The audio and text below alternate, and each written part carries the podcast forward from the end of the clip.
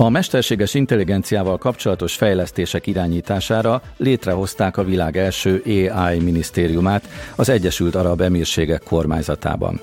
Az arab ország 2031-re a legjobban felkészült ország szeretne lenni a mesterséges intelligencia területén.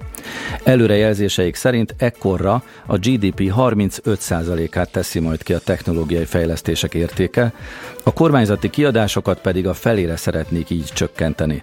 Továbbá komoly védelmet is várnak a pénzügyi válságokkal szemben. A mesterséges intelligencia ügyi miniszter a 27 éves Omar bin Sultan al-Olama lett.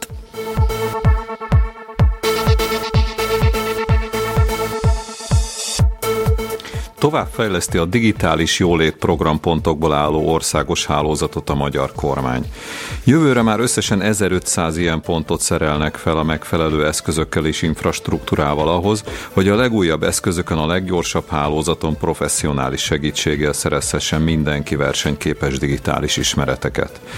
Dajcs Tamás a digitális jólét programért felelős miniszterelnöki biztos kijelentette, hogy a következő két-három tanévben úgy kell átalakítani a köznevelési rendszer, rendszert, hogy az biztosítani tudja, hogy az iskolából senki ne léphessen ki alapvető digitális képességek nélkül. Október 18-a és 20-a között zajlott Erdély legjelentősebb informatikai fórum a Sepsiszentgyörgyön, az 5. Székelyföldi Informatikai és Innovációs Konferencia. A rendezvény fő témája idén is a digitális Székelyföld volt.